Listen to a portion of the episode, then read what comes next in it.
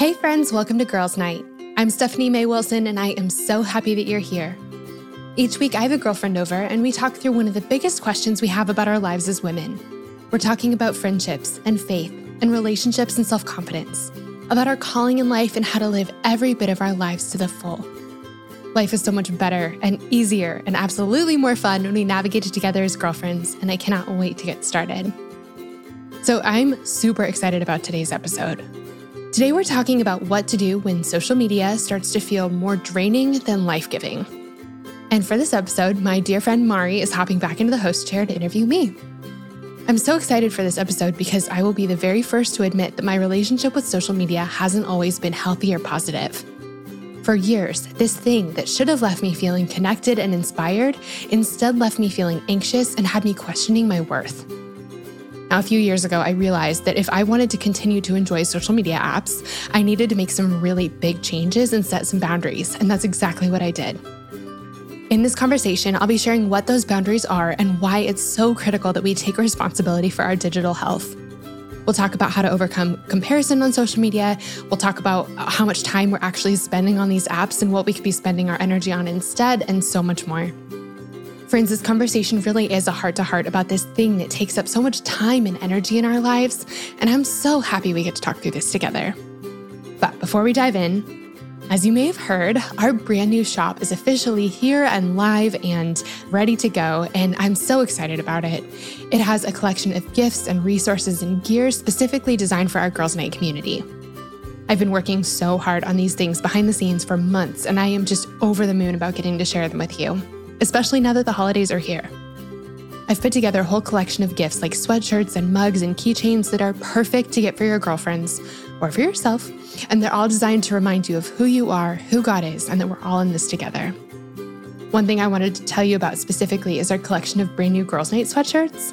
They're a way to rep the Girls Night community as well as a celebration of the total magic that happens when we gather together as girlfriends. Also, they're so soft. I've been wearing mine nonstop for months now. There are so many fun new items in the shop, and so make sure you go check them out. The website is stephaniemaywilson.com. And I wanted to give you guys a heads up that the Christmas shipping deadline is coming up here just in a few days. And so if there's something that you're wanting to get before Christmas, make sure to place your order ASAP. Okay, now without any further ado, here's my conversation with Mari.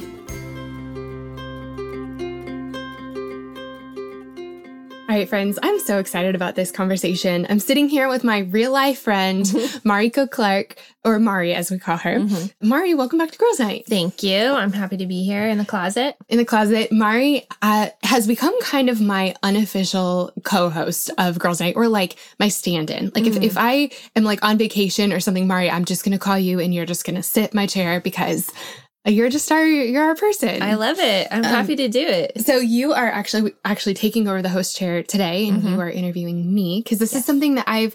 Our topic for today is something that I've learned a lot about and wrestled with a lot, and so um, it's something I really want to be able to talk about with our community. But before we dive in and before you take over, uh, I say it with like a tiny bit of nerves in my stomach.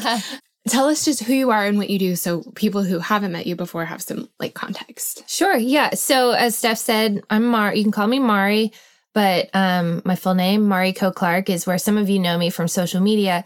I'm a writer, I'm a reader, I'm a podcaster, I'm a mom.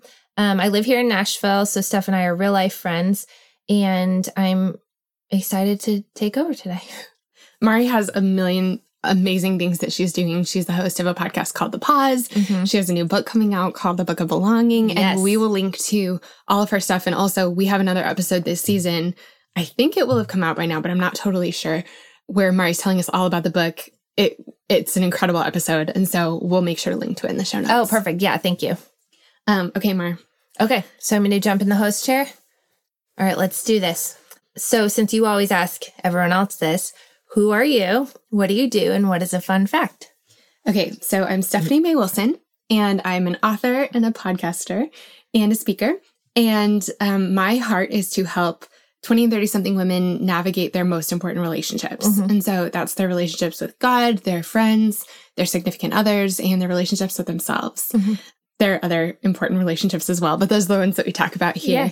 Yeah. And okay, a fun fact. So I don't know if I've talked about this really at all on the show. And okay. I don't know if I've told you this story. So it's not really a fun fact. It's more like the most embarrassing moment of my life. Yes, probably. that's even better.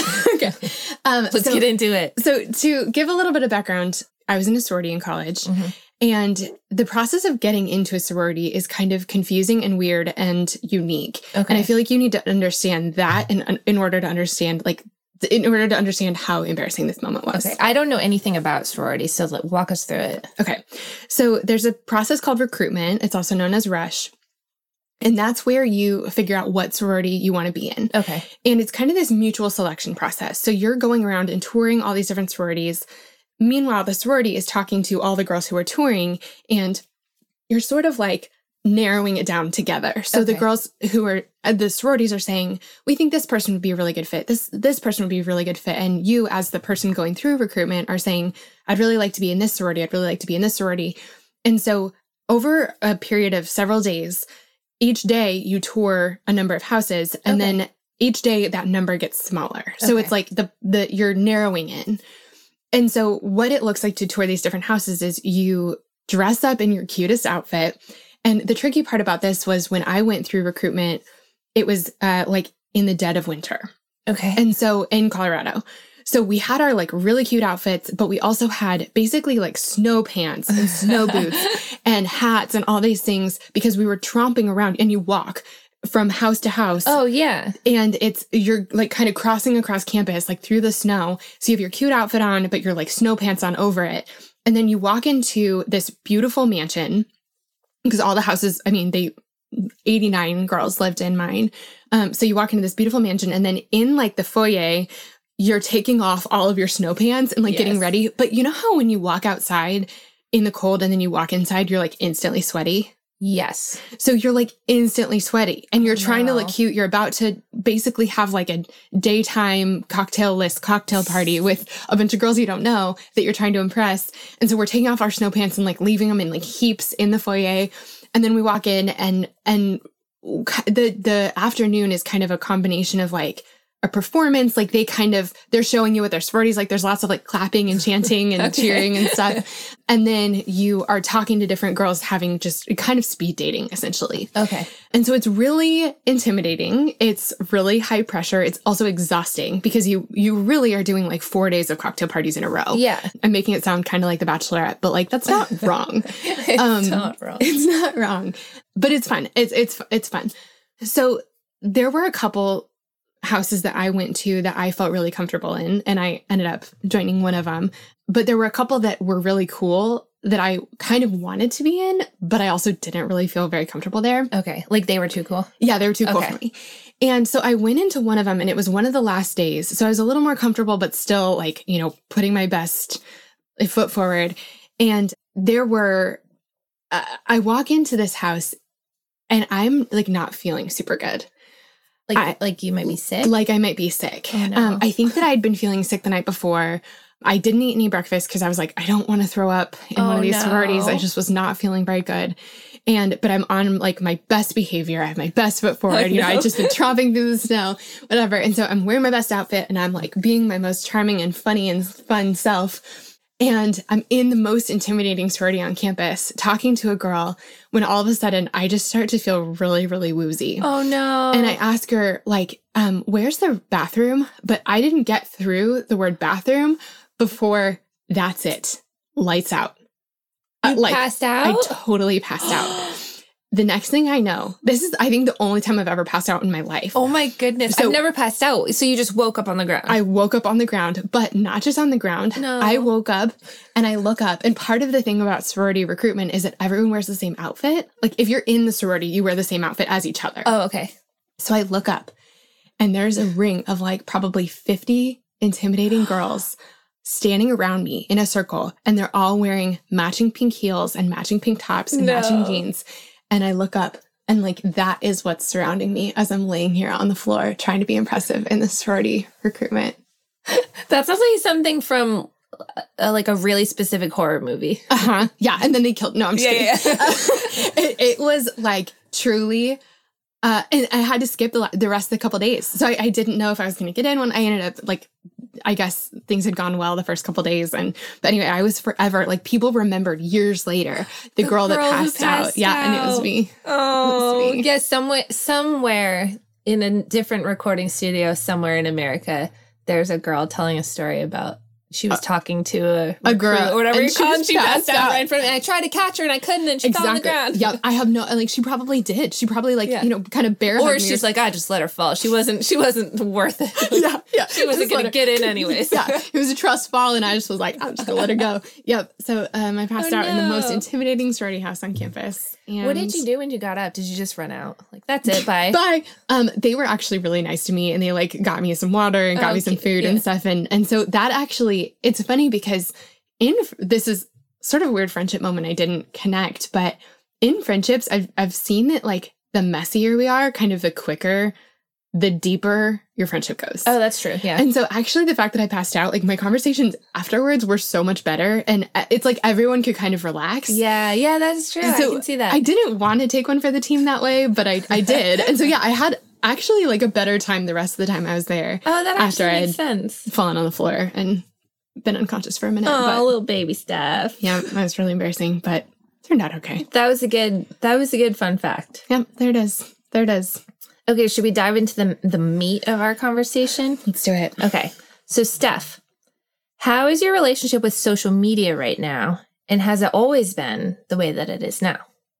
So, my relationship with social media is pretty good these days. You know, when people talk about like comparison or like feeling kind of like addicted to your phone or different Mhm. things, I don't I don't feel those things these days, which is You keep saying these days, though. Yes, Yeah. these days. I didn't used to feel that way. I used to really struggle with social media.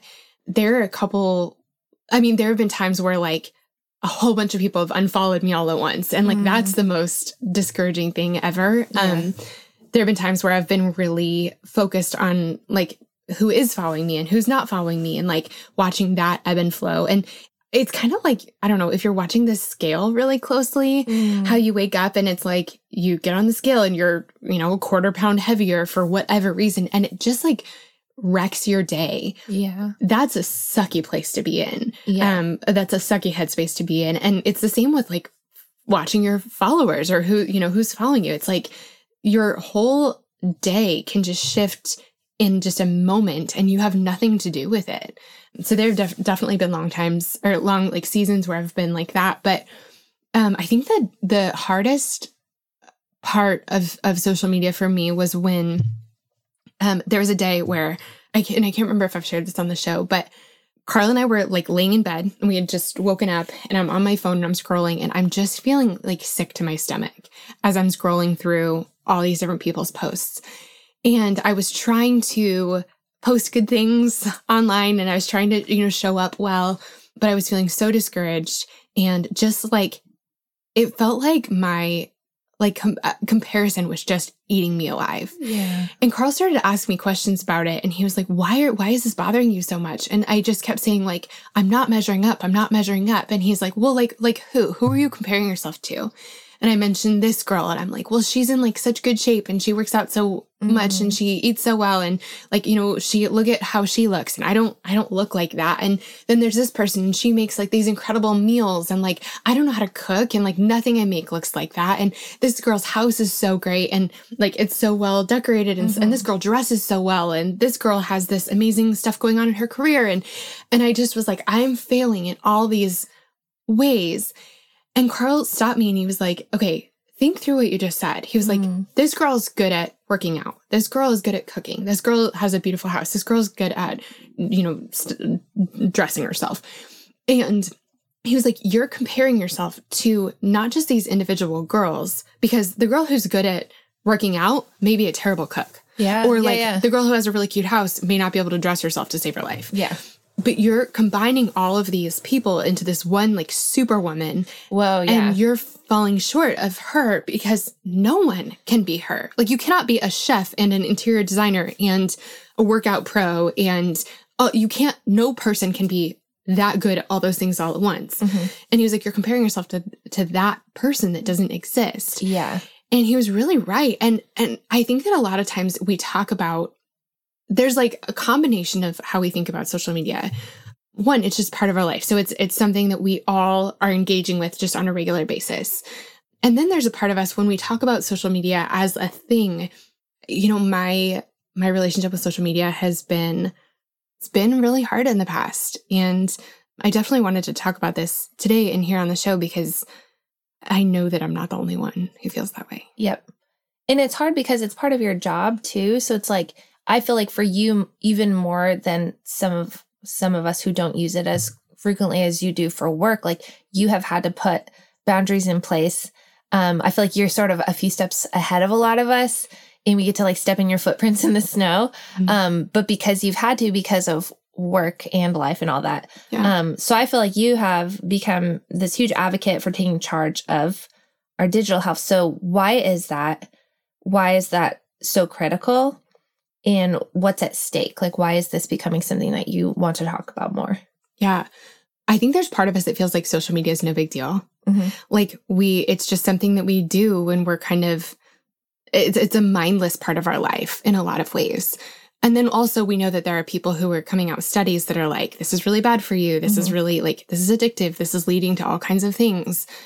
So we have, we have kind of those things in each hand. One, on one hand, it's a mindless, no big deal part of our lives that we just don't really spend a whole lot of time thinking about. Yeah. On some level, we know that there's some like big ramifications to it, but it's kind of like before, it's probably like when the first studies about smoking came out, it's like everyone smoked all the time, like on yeah. airplanes, and everyone was like, no, it's no big deal. It's just part of our life. And there started to be studies that were like, no, actually, this is really horrible for you. And I think that there's a time before the two connect. Yeah. But I think for me, the two connected like a long time ago, mm-hmm. where I, I mean, I didn't know the results of studies or, you know, trends or anything like that. I just started to see that this thing that was supposed to be mindless and no big deal was actually really impacting me in a really real way. Um, it was impacting the way that I see myself. It was impacting the way that I show up in the world. It was impacting the way that I spend my time. It was really consuming my thoughts mm-hmm. instead of me consuming content on social media. Like social media was consuming me. Oh yeah, that's intense. And and um, the reason that I've been wanting to talk about this is because in our heads, it may be like this is like not that big of a deal. It's just it's kind of it's still kind of a mindless thing, but I think our hearts are telling a different story. Mm. I think that the way that we are feeling about ourselves or the way that we feel when we're scrolling or you know whatever, mm. it's I think we know on some level like this is like I hurt. Yeah. This is like something hurts in me sometimes. And and we may not have we may not totally make the connection of why or how or like what's causing you know, w- like what we've seen that then sends us kind of on a tailspin. But I think that our hearts know that like something is hurting here. Yeah. Or even I feel like you're, I feel like you're a little more connected to your body than I am. So when I hear hurt, I'm like, I don't, I don't feel that way, but I think that um like hurt can manifest in a lot of different ways. Like I'm lonely or like this feels empty or like I thought this would fill my tank and it feels like maybe it my energy took a dip. Yeah. Or um like I think it can show up in a lot of different ways that we don't recognize as like no you're yeah your your heart is crying out for for you to stop or like, like I, I, asking you to slow down a bit or like i didn't feel left out but now but i saw something and now i feel really left out yeah. or like i didn't feel like i was failing but i don't know now all of a sudden i feel like i'm totally failing and i, I just started to make this connection in my own life where i'd be like why do i feel left out right now oh, because I saw people hanging out without me on social media. Yeah. Or like, why do I feel like my work sucks and like nothing I do is good? Oh, I think it's because I saw someone post this thing on social media. And I just yeah. started to kind of connect these lines from what I was seeing to how I was feeling. Yeah. And was and started seeing those things make like a really big dent in in my life and my behavior and the way that I felt about myself and my life. Does that make sense? It totally does. And it reminded me of this is like taking it on a deeper level. Surprise, surprise. I was listening to this podcast. And They were kind of going through the story of the Garden of Eden. And he, the guy who was teaching was, was honing in on this, this portion of the story that I had never noticed before. And it's when, um, after they eat of the fruit and all of that happens, um, and they cover themselves because they're ashamed. it says that like God's walking through the garden looking for them. And then he said, they say like we hid because we were naked and ashamed. And the first thing that God said is like, who told you that you were naked? Hmm. And so this, this pastor, this rabbi who was teaching about it is saying, like, that's the question that we, God asks us. And that's at the root of sin. And that's at the root of repentance in our life is we need to be so cautious and so discerning about the voices we allow in our life that that negate who God says we are. Because like when God made them naked, they were good. He's like, made you, you're naked, that's good. So who told you that that wasn't good? So like what voices are we allowing in our life, even passively, that who told you that that wasn't good? Who told you that you weren't good Yeah. at at whatever it is? Who told you that your job's not enough? Who told you that your working out sucks? Who told you that not being able to cook has some sort of measure of your worth or your Yeah. identity? Like when we allow those, like it's just this.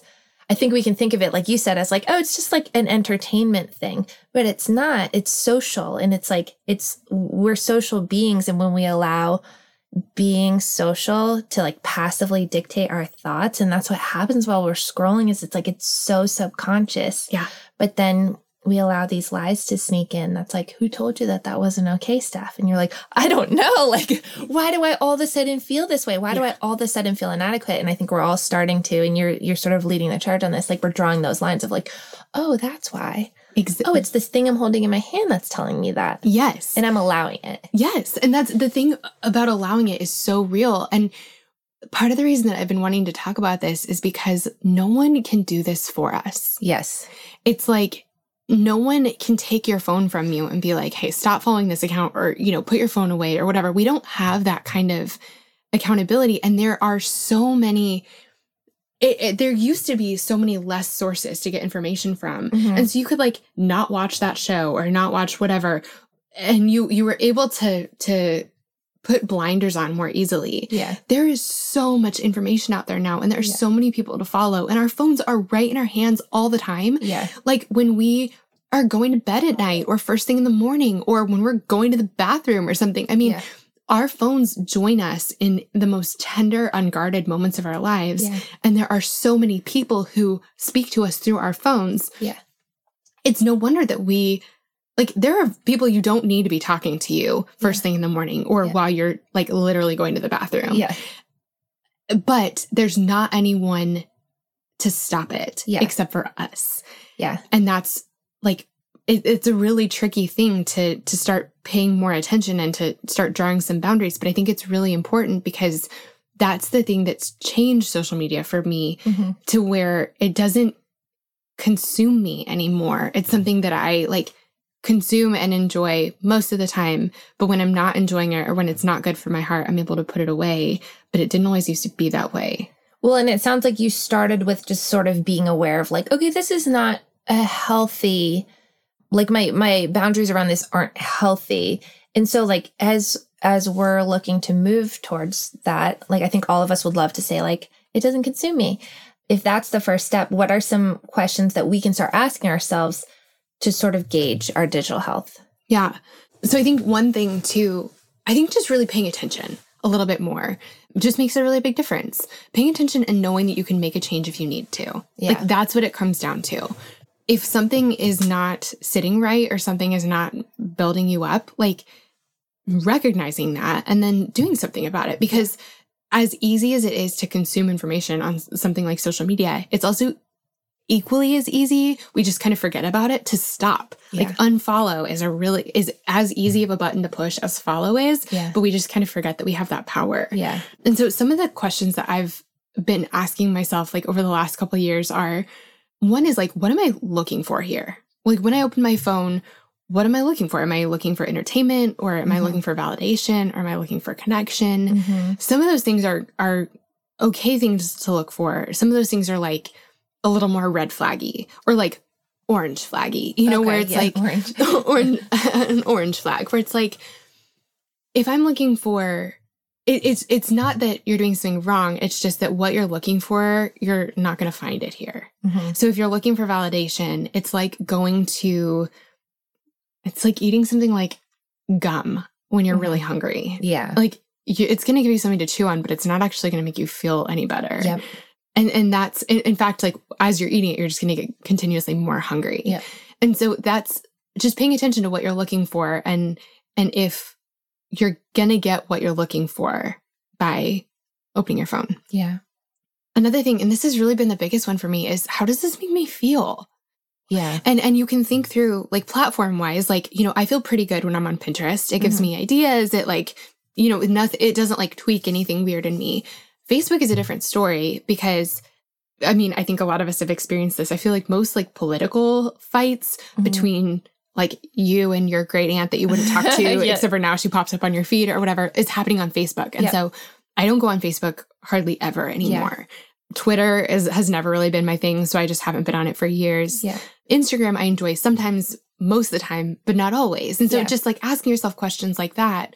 And then also asking yourself questions like, how do I feel when this person's content pops up? Or Mhm. how do I feel when posts like this pop up? Yeah. Um, because I just I think I don't know if this ever happens to you or to you guys, but it's like all of a sudden you're in a bad mood and you're like, what happened? Yeah. Like nothing happened. Everyone's just normal. Yeah. All of a sudden you feel small or you feel insecure or you feel angry or something. And you're like, what happened?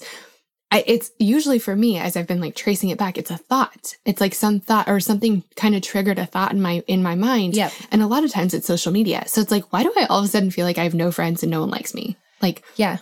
Oh, it's because I saw this post 20 minutes ago and it's just kind of been sitting in my head ever since. And so just like asking yourself how you feel. Another thing is, uh, Wait, can I jump in there? So, because I feel like for you and me having this conversation, I'm curious. Um, other people, like you and I, are both feelers, right? And I feel like we're both fairly empathetic, and like I've I've realized that that's a big thing for me on social media. Is like I, without realizing it, absorb the energy of whoever. Like if someone's posting this like really angry rant about something, and it's not even something that I care about or even agree with. But then I'll find myself all crunched up and angry. And I'm like, why do I feel angry? I was having a great day.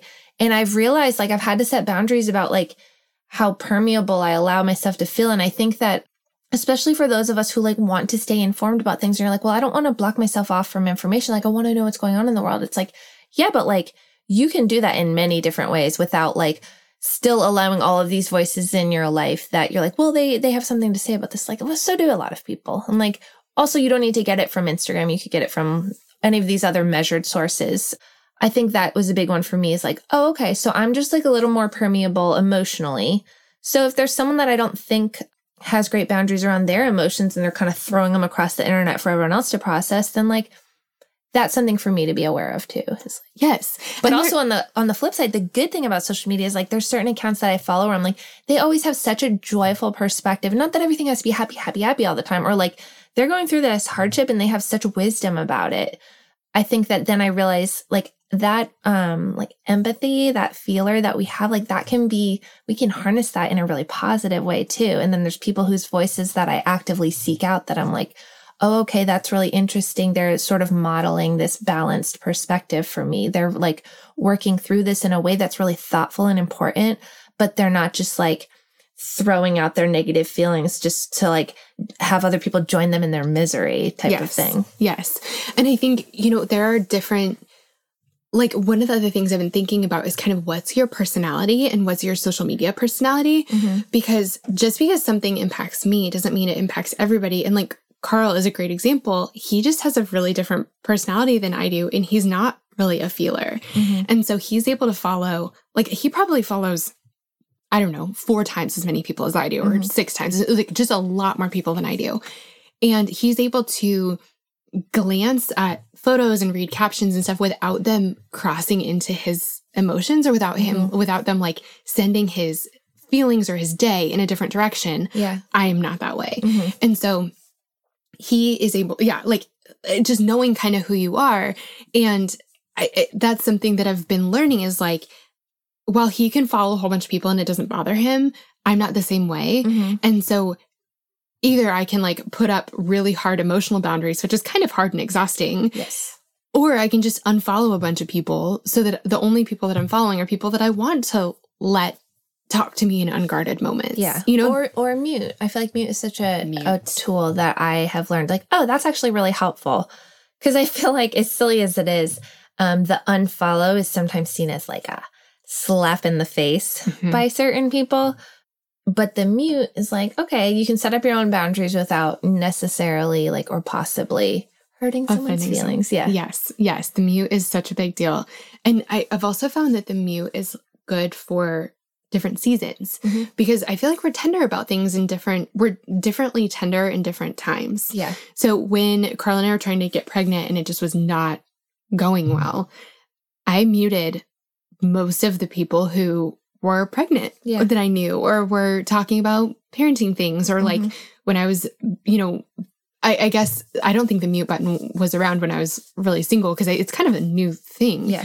But when I was really single and feeling really, really frustrated and discouraged by my relationship status, following every detail of everyone's wedding plans, like didn't need to do that. But I Mhm. also didn't need to say, like, I don't want to be your friend anymore. You know, a mute button is a really great thing for that. But then you can unmute too, Yes. which is which is a, a good thing to remember. You're not like silencing someone forever or ending a yeah. relationship. Yeah. You're just kind of being aware of what you need when Yep. and giving yourself that thing. Yeah.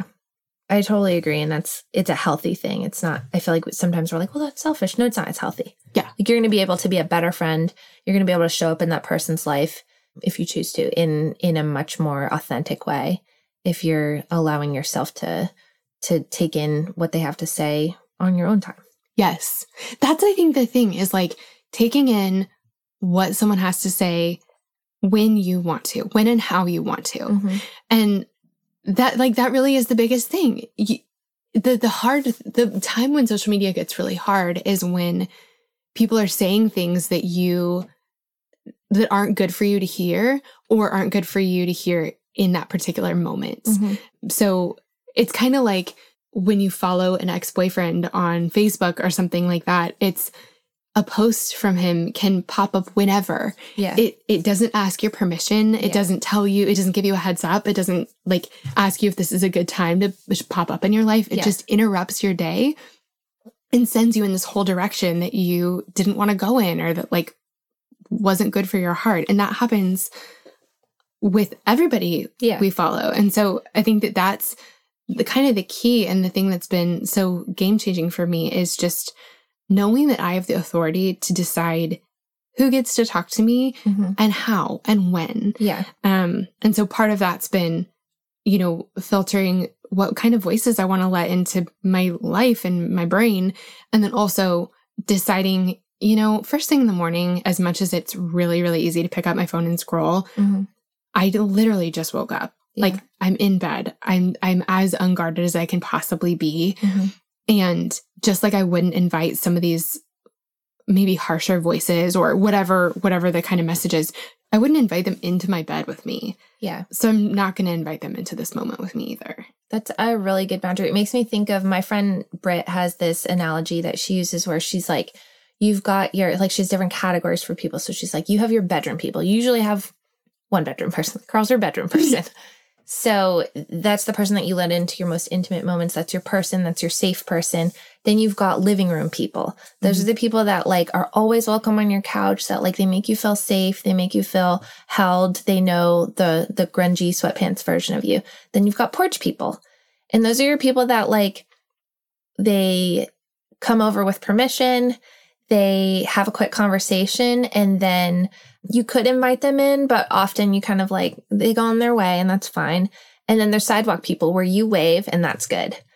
And so she's like, it's important to put people in these categories, not to be selfish and not to be mean, but because that's what you do in real life. So in social media, that's important too. That like, if you were having a conversation with someone in person, in person, and they noticed that you started to like, they, you know, could see that you're from your body language that you were uncomfortable, they would stop talking about what they're talking about. But we don't have that, that sort of like in the moment access on social media. And so we have to set these boundaries up on our own to give people, um, because we can't give people that indicator in person, we have to just sort of sidestep an uncomfortable situation on our own. And sometimes the best way to do that is to sort of, sort of sort people out. And like if someone's a sidewalk person, probably don't need to follow them at all.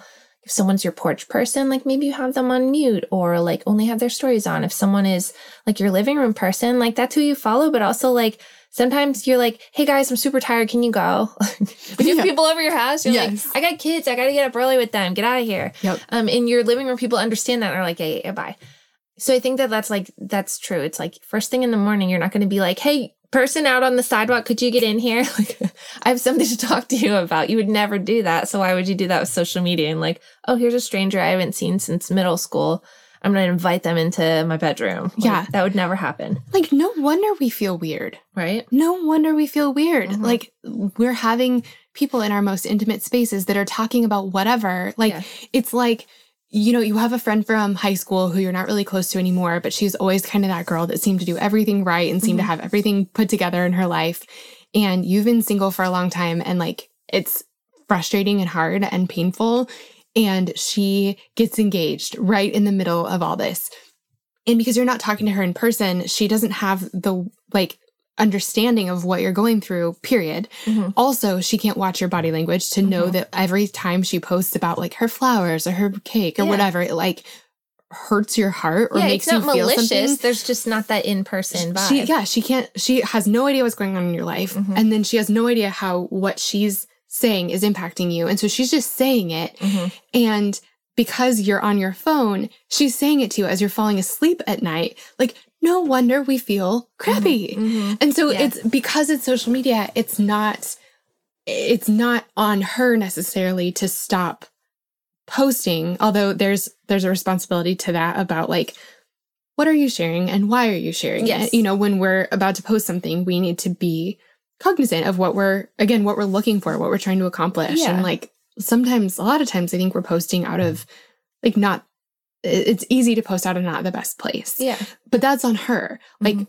in this moment, what we can control is whether we say yes to to listening to whatever she has to say, Totally. either period or in that moment. Yeah. Um, but when we forget, it's just really hard to remember that we have that authority and that agency. Yeah.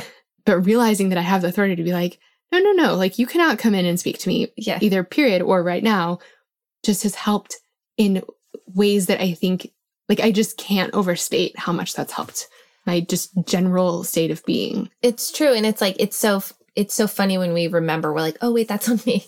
I heard this comedian talking about this very thing the other day.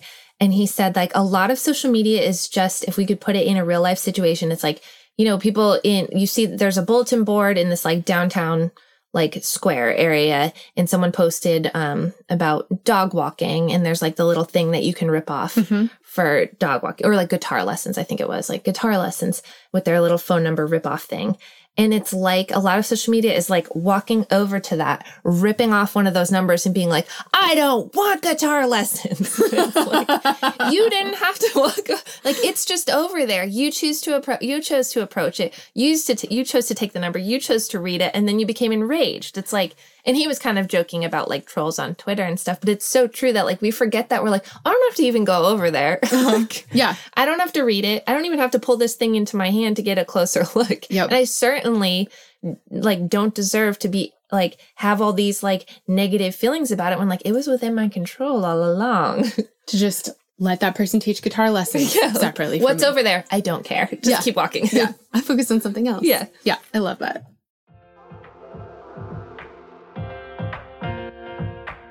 This show is sponsored by BetterHelp. As many of you know, I recently wrote a book, and while it was the most rewarding project of my career so far, it also came with a lot of hard work and long nights. And sometimes when things started to feel a little bit overwhelming, I needed to get a few things off my chest so I could clear my mind and keep the writing process flowing. And the thing that helped me so much to sort through those feelings was therapy. Now, tell me if any of this sounds familiar. Maybe you're going through something really hard right now a big loss or a gigantic life transition. Maybe you frequently feel anxious, depressed, overwhelmed, or just generally discouraged. Maybe you really, really, really want your life circumstances to change, but you don't know how to actually change them.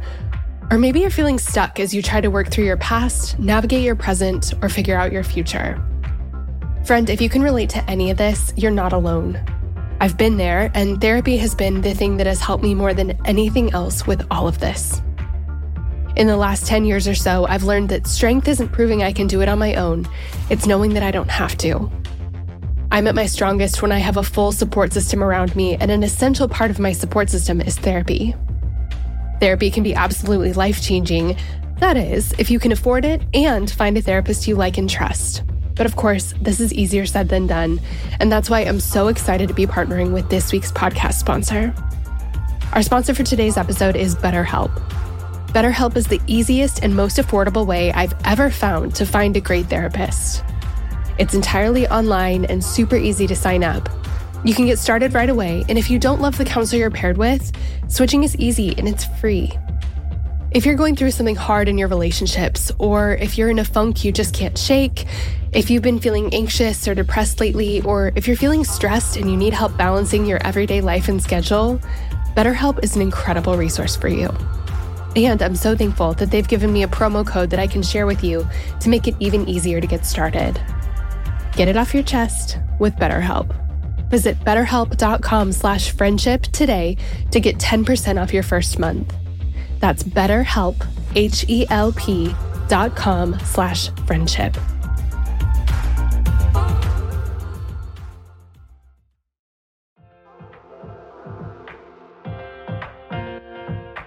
Shout out to Claritin for supporting this episode and providing us with samples. Friends, springtime is finally here, but that also means allergy season is in full swing. I have always struggled with allergies, and I don't know about you, but I am especially allergic to cats. More on that in a second. Well, luckily for those of us who live with the symptoms of allergies, we can live Claritin Clear with Claritin D.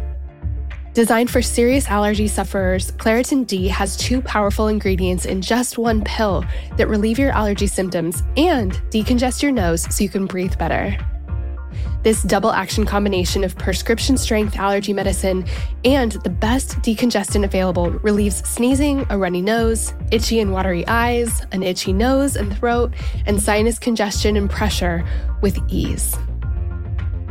The time that I use Claritin the absolute most is when I'm at my parents' house, my childhood home. They have this absolutely beautiful cat that they love, and I like, except for the fact that he sheds so much. So that means that I'm basically sneezing from the second I arrive home to the second I leave, unless I take Claritin. My dad has even started having it ready for me right when I walk in the door.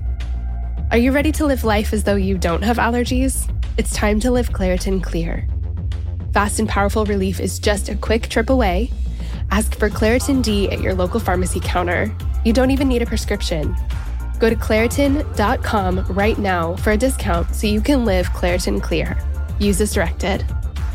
Claritin, thank you so much for sponsoring our girls' night. We love having you.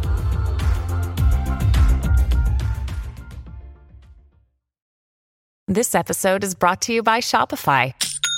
Forget the frustration of picking commerce platforms when you switch your business to Shopify, the global commerce platform that supercharges your selling wherever you sell. With Shopify, you'll harness the same intuitive features, trusted apps, and powerful analytics used by the world's leading brands. Sign up today for your $1 per month trial period at shopify.com slash tech, all lowercase. That's shopify.com slash tech. Okay, so what are some other boundaries that we could put in place, sort of like that thing, um, so that we're not feeling controlled by our social media platforms? Yeah. So one of them that I want to make sure to mention, this is this is what I did when I went from like feeling really consumed by social media to to feeling like I had some power back. Um, and it's this thing that I made up, and it's called the tall and small filter. And so I went through everyone that I followed, Mhm. and I asked myself, like, it's kind of. I do you know who Marie Kondo is? Yes. Okay, Oh, she's Do you know that her name is Mariko? No. Yes. Oh my gosh, that's the coolest thing. I didn't know. So yeah, Marie Kondo or Mariko, uh, she some of her stuff like makes me laugh. Like I haven't like thanked my purses for their service to me Oh, today yeah, or something yeah. like that. But I love her thing about holding something in your hand and asking if it sparks joy or not. Mhm. And so that's kind of what I did with my with everyone that I was following online. I looked at their profile, you know, in the little list, and I said, when I see this person's posts, you know, cross my path, does it make me feel tall or does it make me feel small? Like, does it make me feel better and optimistic and confident and hopeful about the world? Or does it make me feel not anything small, insecure, like annoyed, frustrated, Mhm. whatever. And I didn't give myself a middle ground. I didn't let anyone be neutral because how many, like, there are how many billion people on social Mhm. media? There just is too much You information gotta out draw there. a line somewhere. Yeah, Yeah, yeah. you got to draw a line somewhere. And so Mhm. it was either tall or bust for me. yeah. And so I went through and I, I had to be really honest. And if there were people that it was like, actually, this person makes me feel small, but I don't think that I can actually unfollow them or whatever, it's mute for that. yeah. Mute all the way. Um, but I really did. I like ruthlessly unfollowed just tons and tons of people or muted a ton of people so that the only people talking to me was a really small group were people who just made me feel like the world was good and I was going to be okay because that's ultimately how I want to feel when I pick up my phone. And that's different for different people. Some Yeah. people want to be informed or challenged or whatever. Like, I think we have to ask ourselves what we want to experience, what we want to come from our time on social media. But if, but everyone who you follow has to align with that Yeah. um, in order for that to be the case. And so that was just a huge thing that I did. I did a ruthless unfollow. I love that. of- Tall or small. Yeah, tall or small of thousands of people. And it just, it helped tremendously. I didn't have a, a pit in my stomach when I would open the app anymore. because you never know what you're going to stumble on but like now you do in Yeah. for the most part and i think one thing to that's important too um, an important distinction to make is like we're you're not just talking about surrounding yourself by yes people you don't No. want people who are like steph you're the best no, no, no. i think what's in, like an important filter for me is like does this person acknowledge the image of god in me does this person reflect the image of god back to me that like even if like the image of god isn't always like i'm the best person in the world it's like um the fruit of the spirit. Like and sometimes it's like self-control. Does this person model self-control for me? Does this person model joy for me? Like does it spark joy type of thing? Yeah. does this person see that like even when things are hard i'm held and loved? Yeah. like that it's not just like does this person tell me that i'm pretty? But like does this person keep me on the path of like seeking out the the the heart of god and what god says about me and what Yeah. god says about himself and like sometimes that is someone that's like has a lot of political posts but is like a peacemaker and is is seeking um the the the kingdom of god in that like Yeah. and i think that's important for me because sometimes i'm like it doesn't make me feel like rainbows and unicorns but that's not what i'm looking for in social media what i'm looking for is growth and like you said like sometimes it's a reassurance but sometimes it's just like things are really hard right now and if they're hard for you you're not alone. Yes. that's not the most positive po- post in the world but one of my favorite books walking on water um, Madeleine L'Engle's talking about like what makes christian art and what makes not christian art and she's like that's kind of a dumb question but she borrows i think from leonard bernstein and he says that we're all always either creating chaos or cosmos. We're always like with the things that we're making we're either reflecting the chaos of the world back to it but christian art or like what we're supposed to be doing what brings about the kingdom of god on earth is reflecting or finding the cosmos in the chaos. So like there's people out there that are just like here's my chaos. Here's the chaos of the world. Did you know it's out there? And it's like yeah we all know. Mhm. but like the people that are making the things that are going to like feed our souls are reflecting cosmos whether it's like look at this beautiful day like something like overtly Yeah. positive or if it's someone that's like like cosmos isn't always sunshine and rainbows sometimes cosmos is like you just keep going Mhm. um, Yeah. so i think that's important like you're not saying like only keep people who tell you you're the best No, no. you're saying like keep what feeds your soul Yeah. Yeah. Well, and it's, but also we get to decide like what social media is about in our life. Mhm. Like it really can be, like for Carl, it's a lot of watching like great golf shots or something like that. And so it can be that, or it can be the place where you go for recipes, or it can be a place where you just like get all of your travel like itches scratched, you know, by getting to see people's travel posts. Like it doesn't have to be the place where you get your news Mhm. and it doesn't have to be the place where you get your like encouragement. Mhm. It doesn't have to be the place where you get where your soul is even fed. Like it can be about whatever you want it to be. You're right. be. Yeah. And that's another important distinction because then I'm thinking about Drew. This is my husband. He he follows like almost none of our friends. He has such a weird relationship with social media. Almost 100% of the, the accounts he follows is just art. He just looks to look at weird art on his phone. So it's like artists who are painting, or it's just like people sharing their like graphic design. So I'll be like, oh my gosh, did you see that so and so had their babies? Like, I don't follow them. I'm like, that's your like one of your best friends. It's like, that's not what he's there for. And it's like he hears from his best friends through texting or Marco Polo or like yes. calling them on the phone. Yes. but he, you know, he's in social media for weird art and like good for him. Like, Yeah. he has a pretty strong boundary on that. Yeah. Well, and Carl, like if you follow him, he posts like an occasional photo, like cool photo from tra- like someplace we've traveled, but it's Yeah. not something that would show you like where we stayed or anything. Yeah, it's yeah. like a weird art installation in the airport or something like that. Uh, and then he posts photo, sometimes photos of food. Mhm. And then he also like has kind of a weird fascination with cool bugs. And so a lot he of times, a lot of bugs. yeah. Right. So if you follow Carl, like you're never going to see photos of me or the girls or his family or friends or anything cool that we're doing in life. Like that's just not how he uses it. yeah. He's going to show you like if he posts, it'll be an occasional post about like a weird bug. Mhm. And so I think that we get to decide. You know, we get to decide what it's what it's about for us. Um, but I think it's important that we decide. Yeah. Um, that. and but yeah, I mean, in general, and with social media, if if you choose to have it be a place that like teaches you and corrects you or inspires you or whatever, like not having all of your voices shouldn't just be like I I, I love the idea of chaos or cosmos because the people that I'm like I can't I can't follow this or this isn't good for my heart, whether it's a book or a magazine or someone on social media or a person in real life, like whatever it is, Yeah. is just the world's bad. That's it, or something. I'm like, I am. That is that thought is in my head enough as it is. I Yeah. need someone who tells me what to do with that, Yeah. or where there's some hope, or how I can take action, or something like that. Totally.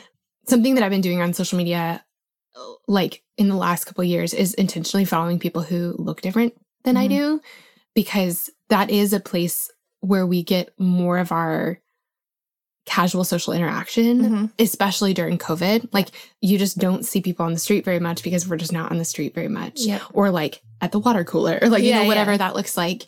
Um, and so that's something that we can do too is if if we are needing something more in our life, we can look to social media and intentionally follow people who are speaking like this or speaking from Mhm. this perspective or offering this or whatever. So it's like there's a there's an element of going away from some of this. Like I already have a lot of that. I don't need Yeah. more or I don't want that in my life. But Yeah. also I do want this in my life and I don't have enough people talking about this. So I'm going to follow them on purpose. Yeah, it's like that two way cultivation for sure. So I feel like we've been sort of like philosophizing about boundaries, but like you have some like actual real life boundaries Yeah. that you can suggest. Yeah. I heard someone say this one time. If you're a person that social media is part of your job, like Mhm. me and you, Yeah. something that I heard someone say one time is create before you consume. And I Mm. really I liked that process because it, it is good to share things on social media. It's it's a good and it's necessary if you have a job that necessitates it. yeah.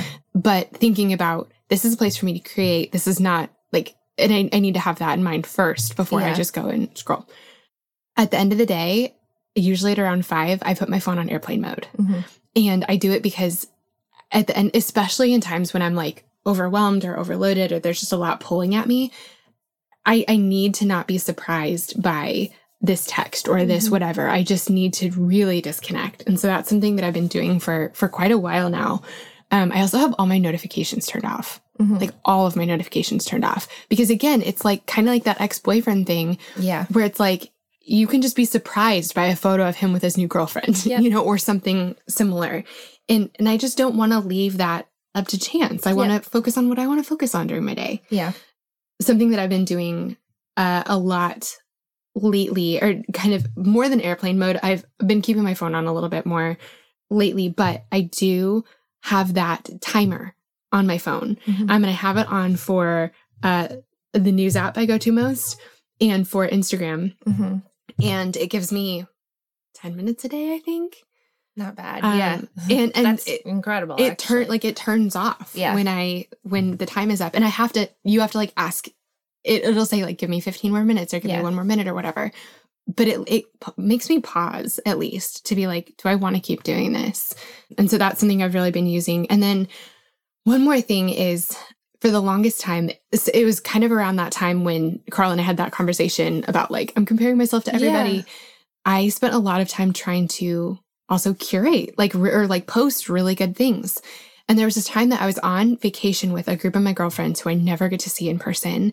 And we were sitting on the beach watching a sunset and i instead of watching the sunset, I was taking photos of me and my friends watching the sunset, and I missed the sunset. I uh, just totally missed it. Such a metaphor. Yeah. I, like I really totally missed it, and there are so many moments like that in life that like especially around that time there were just so many things that i missed because i was trying to post about it yeah. and so starting then i started this thing where i like take a po- i take a photo in the moment and then i post about it later Yeah. and so there are and sometimes i don't end up posting about it because i just kind of forget but i have so many photos of vacations or you know time with friends or you know of my babies or whatever i love Yeah. taking photos in the moment but i miss the rest of the moment yeah. if i post about it then and so posting later like we don't have to post in real time Yeah. that's something that i've been thinking about a lot I feel like I sort of stumbled into that boundary. And as you were talking some of your other boundaries, I'm like, man, she has good self um, control. One thing I've done, probably because I can't keep up with some of the boundaries you've put in place, like when my little reminder comes up, I just like, without even thinking, just put like, I'm good for the rest of the day or whatever. There's one Yeah, button where you're like, no, shut up. Like, I want it. Um, and so I ended up just, I deleted almost every app on my phone or I put them on my iPad. And this, I guess this only works if you have an iPad. So that's a privilege. But um, I put most of the apps that I, some of them I'm like, I don't even need this. Why do I even have this? Got rid of those. Some of them I'm like, I would like to have that, but I don't need it in my hand all the time. Yeah. Um, so I put most of my apps on my iPad. So on my phone, I have like my navigation, like I need to have Google Maps. Yes. I have like my texting, I have my pictures, but not having Instagram or anything that I could post on my phone. I end up doing kind of what you're talking about is like if I erase something I take a picture of, I just later on, like when I have my iPad, usually it's like in the evening after I put my kids to bed or something, Yeah. or when I'm at work sitting at my desk yes then I just like, you know, send the picture over to my iPad and post from there. yeah Um, but I feel like it's not only helped me have some more self control because I didn't through like the the iPhone was trying to help me and I was like, shut up, iPhone. yeah But it also made me realize like, oh, this one app that I deleted or that I moved over here, I never actually use. Like, oh, I don't actually need that. Or like, oh, I'm actually kind of glad that it's out of my reach because now I like almost never use it. Yeah. Um so that has been a big one. Or like my husband wants to get there's this thing called a light phone. Have you heard of this? no It's basically what I tried to create on my own. It's like it's a phone. I think it's really expensive, but you get um photos, navigation, and text, and that's it. It's basically like a flip phone with a nice camera. It's not a flip phone though, but it's like for people who like Drew's like, I have zero self control. I need this. Like, because I'm like, just delete, just delete your apps. Just do what I did. Put them on iPad. He's like, cause I can still get to them because you can. The iPhone never really deletes them. So he's like, I just download them again, or like I just use Safari to get to what I want to. Uh-huh. There's no browser on the light phone, so you can't get to anything. So he really wants that. He's like, that's what I want to invest my money in. But there's options out there if you don't have the self control for the boundaries that Steph's talking about. I feel like there's these like more nuclear options. That's like, that's also a thing that's well within our control. And like, that's our prerogative to like, to guard our energy. It's like, might have to go to that level. Yeah. Oh, I love that that's a thing. Again, when we're talking about when we're talking about social media, I think it's kind of like self-care. Like self-care, Yes. we go like, "Oh, cool, you want to have a bath today." Like how Yeah. indulgent or Yeah, yeah. whatever. Yeah. it's important, like quote unquote or Mhm. whatever. It's actually like deeply important and we just crumble without it. But for some reason when we talk about it, it's hard to talk about it talk about it with the appropriate gravity. Yeah. Yeah. And I think social media is the same way. So, okay, I did some math yesterday, which is not something I say very often. But you know how your phone, I don't know if my, I like never change the settings. So mine just does this, but it tells me what my screen time average is. oh, yeah. And so I think that mine's like, I don't know what it is, but probably three hours a day is probably about normal. And granted, that's three hours a day, including like my phone calls, texts, apps, Yeah. Like ordering work groceries, and- work, yeah. emails, whatever. But I don't think that three hours a day on social media is unheard of at all. Mm-mm. No, Like, I, I think, think- that's low. I was a little surprised when you said that. Yeah, I think it's pretty conservative. So, okay, listen to these numbers that I found. There's a chance that my math's a little bit off, but it's pretty close. So, if we spend three hours a day on our phones every day, that's 1,009 uh, 1,095 hours a year. And that equals 45.6 days. Oh, So, Like, just so- over a month. no, over over a year. So I'm saying, sorry, that's more than one month out of the year. You're Yes, yes, exactly. So three hours a day, if you spend three hours a day, that's a month and a half of of 24 hour days that you've spent on your phone every year. But think about it, we're asleep for half of those days. Like we're asleep out of out of 20 So it's even worse. so if you're talking if you call a day 12 hours because that's Yeah. like basically how much time you're awake every day and you spend 3 hours a day on your phone every day that's 91 12 hour days each year on social media so that's the equivalent of 3 months one quarter of the one quarter of the year Good. of your awake time of your awake time. Yeah. every year if you're spending three hours a day. And I just, and okay, then this is like terrible. Over 10 years, uh, that is, so this, uh, someone who's good at math is like, yeah, obviously. Um, but that's 2.5 years out of every 10 years. I'm 34. I don't have that kind of time. I, I don't care about social media that much to give it that much time. No, thank you. And so I think that that's like, and I guess, I guess there, I mean, there are some amazing things that come out of social media. Like I've made really amazing real life friends mm. online and I love that. I've been encouraged. I've been taught. I've been entertained. Like I swear memes were the best thing to come out of the whole year that we were on lockdown and mm, COVID. Love like memes. they like got us Yeah. through. So there are some really wonderful things. There's artists, there's, you know, recipes, there's inspiration, there's all kinds of really, really good things that come out of it. But like recently, I wanted to pick out a couple outfits for the girls. Mhm. I don't really shop for them very often, like clothes wise. I don't shop for me very often because most of the time we're in like onesies and sweatpants. Sure. But I wanted to pick out a cute outfit. So I went into this boutique that's really cute, really amazing. And I asked for help picking out these outfits. And so we were laying them out on the counter and uh, like putting them all together. And I wasn't looking at the price tags because I thought, okay, this thing is like four inches by four inches. It's like a diaper cover. How much can this possibly be? And then when they checked me out, I got two outfits, and each outfit had a bow. Baby outfits. Baby yeah. outfits. It was two hundred dollars. No. That is more than I would spend on an outfit for me, on for like a really special An occasion. adult body. An adult body, and that's way more than four by four. So, like, I was kicking myself for the rest of the day. And what I could have done was been like, whoa, that's expensive. I'm not buying this. Yeah. But, like, that's really embarrassing. Yeah. Yeah. And and like I'd already asked for their help and like, you know, Mhm. whatever. And so I basically just bit the bullet and was like, great, I'm not spending money for the rest of the month or something. but one of my pet peeves is not spending too much money on something. If it's worth it to me, I'm going to do it. My pet peeve is spending too much on something I don't care about. yes. And so I did not care $200 about those outfits. Yeah. At all. Yeah. I don't care 2.5 years out of every 10 years about social media and specific and like especially the things I don't care about at all. Yeah. So that's the thing. Like, if you, if out of those 2.5 years, if somehow someone could tell you, well, like, Steph, 2.3 out of those years was you connecting with your friends and forming deep community and like inspiring and encouraging the girls that look up to you, like, you'd probably be like, oh, amazing. Well I think we all know that it's 2.5 years and it's a lot of it is like, and mindless scrolling memes.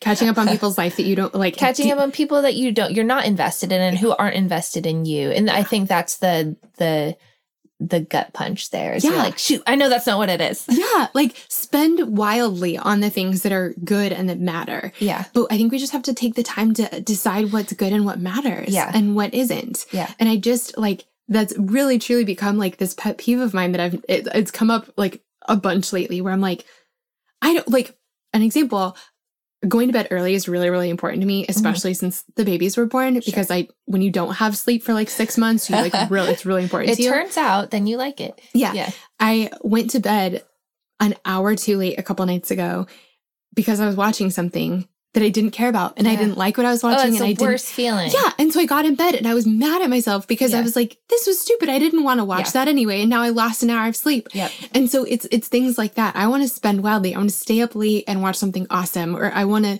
spend two hundred dollars on something that I love that matters that will bring me joy for a long time. Yep.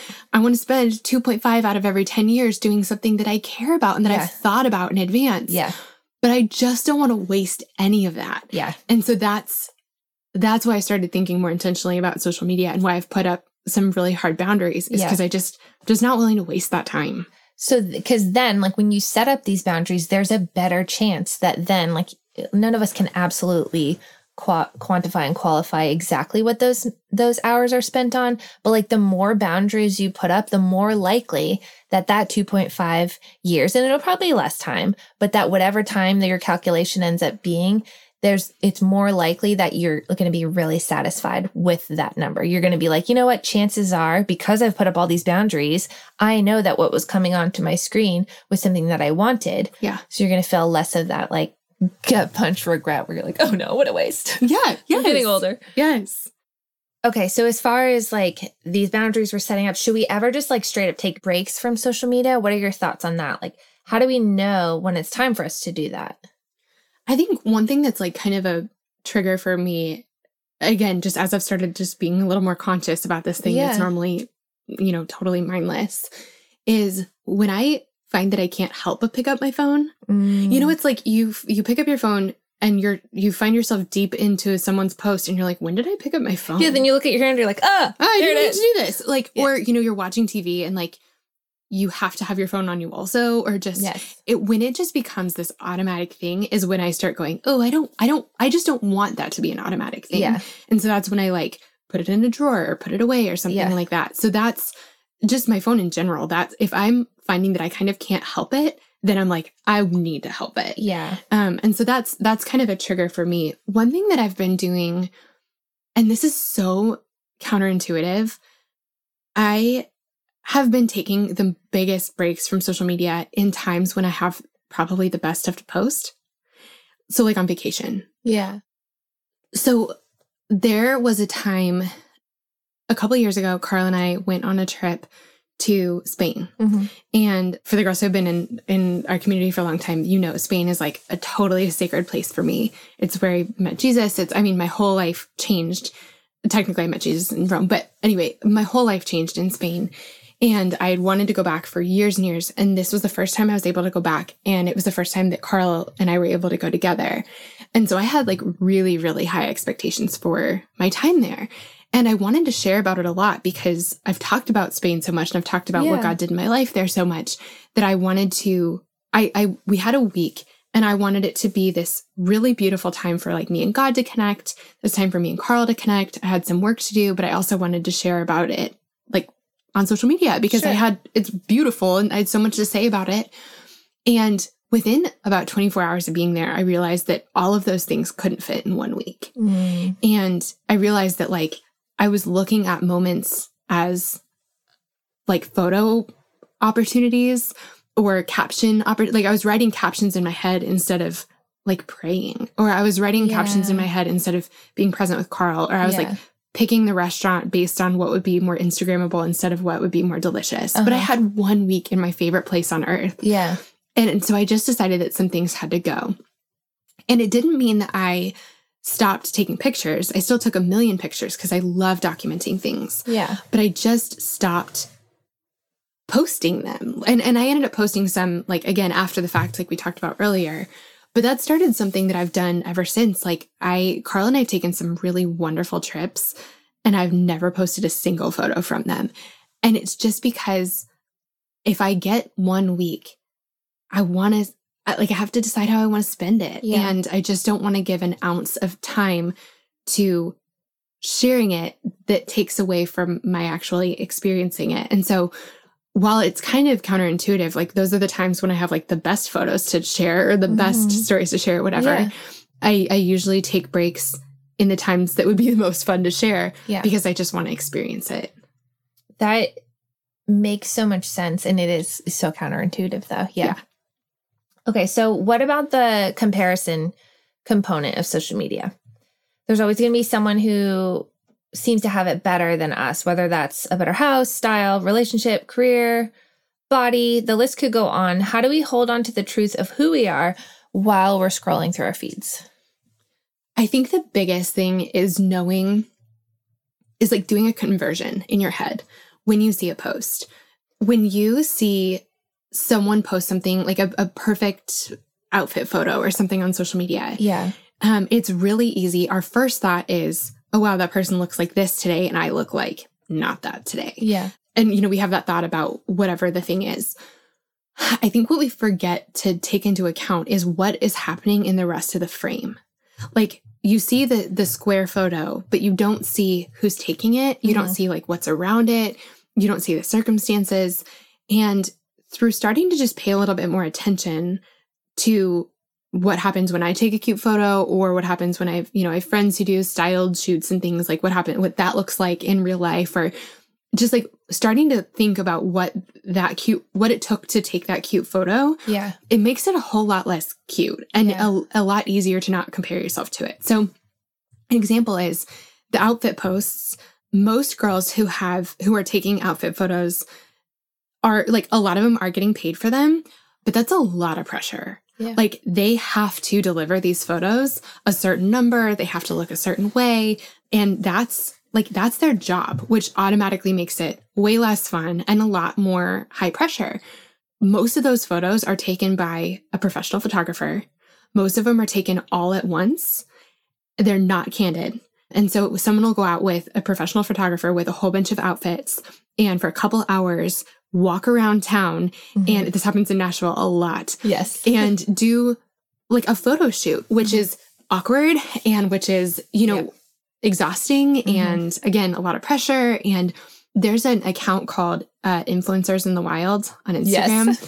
that's really honestly the best thing because it shows you like the crazy things that people go to, like the crazy extents that people go to to get these perfect looking photos. And I think it just takes the facade off of all of it yeah. um, knowing the lengths that people go to and how unglamorous it is in real life yeah. helps you understand that like this isn't just this candid moment where this person just happens to look this good Yeah. or like there's a photo i don't know where i saw it but it's this girl laying on her back and her head is in like it looks like she's swimming in a pool of flowers and there's just like flowers floating in this water around her head but then you zoom out and you see what's happening and her head's in a baby pool in like someone's front lawn and it's so awkward and she's uncomfortable and it's hilarious and it's just totally contrived it's not Yeah. a real thing Yeah. and so I think when we can can see some of the behind the scenes, we can understand that the people who are posting on Instagram are just like us. Mhm. They're wearing sweatpants also. Their hair is also greasy and unwashed on top of their head. Like whatever. The cute photo that they're posting, they took 2 months ago or 2 years ago with a professional photographer Mhm. along with all the other photos that they've posted this year. Yeah. So it's just all that to say, there's just no one's life looks perfect ever. No one's life is perfect. Yeah. And if it looks that way, like it- took a lot of effort to make it look that way. Yeah, and I always appreciate when people sort of give you a glimpse into that. I was thinking of um you know that recording artist Halsey? Mhm. She had a baby recently. I feel like you'll appreciate this. We're both postpartum.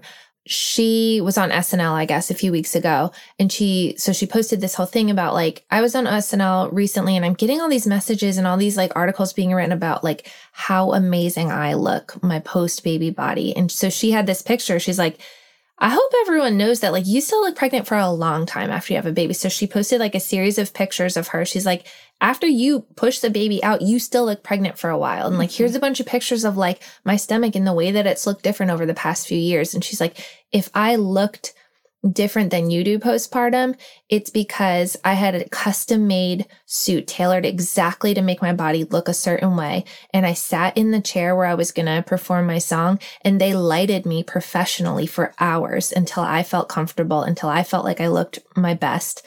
And she said, but that's not real life. And I still have to go back home to my son. And I'm still trying to figure all this stuff out too. So you saying that I look perfect is actually just so much pressure because I'm just trying my best, just like any other mom out there. Yeah. And I was just like, yes, right there. Yeah. Like she's shining a light on. She's like, it's been out. Like it took hours and a team of human beings Yes. to have me look this way. And you saw me on stage from a distance for, you know, Three my 10 minute performance Yeah, or whatever. yeah, yeah. yeah. Yes. Um, so that that was like, I always love when there's that sort of perspective where you're like, oh yeah, totally. Yes, yes. Everyone has the thing. Everyone, like that person who looks, uh, you know, there are like that person is wearing Spanx. Like Mhm. they can't breathe very well because they have just like the tightest Spanx on, just holding everything in. Yeah. Or there are, I haven't even, I, I downloaded one once and I played with it for like 10 minutes and then I deleted it instantly because I was like, I need to know what this is, but I need to not like, like dive into this whole. There are apps that truly change the way that you look Yeah. like can totally alter the way that you look. Yeah. And that's a lot of what's happening online, like filters and lighting and whatever. There's so much that goes into all this. It just is. And even like as much as a couple, you know, taking a cute photo of their brunch or whatever, by the time that photo gets taken and gets taken exactly right, first of all, they took like a hundred to get the one that they picked. Their food is cold. Yeah. Like there's, it's just not, no one's life looks instantly perfect like this. Yeah. And actually, I would argue that there's a, a pretty serious cost to. Uh, there's sometimes a mild cost of like your coffee's cold by the time you took a photo of it and posted it, or there's a really serious cost of like how much time or energy or effort or state like stock you're putting in looking a certain way online, and it's just it's been really freeing to me to know that none of this is like we're all just the same. Yeah, and I, I think I would add that like it's also not so one dimensional that like sometimes someone does take a beautiful photo at brunch in two seconds and it wasn't a whole photo shoot, but like that doesn't mean that their whole life is easy and perfect. like Yeah.